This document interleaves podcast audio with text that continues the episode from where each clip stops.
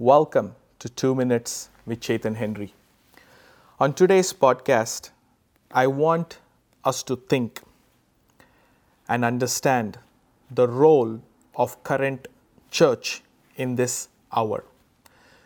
Before I give you more details, I want to bring your attention to a scripture which is in Ephesians chapter 3, verse 10. So that through the church, the manifold wisdom of God might now be made known to the rulers and authorities in the heavenly places. Wow.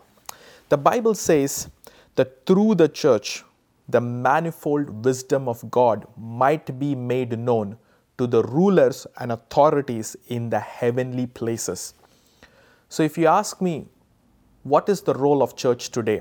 When I say church, I'm not referring to a building, I'm referring to the body of Christ, which is yoked with Jesus Christ, who belong to Him and who are moving by His Spirit.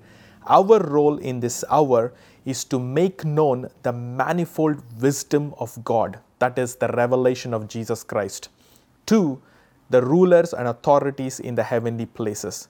Meaning that through this wisdom, when we, through Christ's revelation, we are able to dethrone rulers and authorities in the heavenly realms which are causing chaos, which are causing confusion on this planet Earth. We, as the church, need to rise up and display the manifold wisdom of God. How do we do it? It is again through prayer.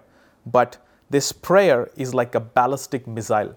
We can send this missile to bomb the heavenly rulers and authorities in high places through prayer and through times of revelation through the Holy Spirit.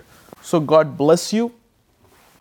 I pray today that you will have a deeper revelation of your role in the body of Christ.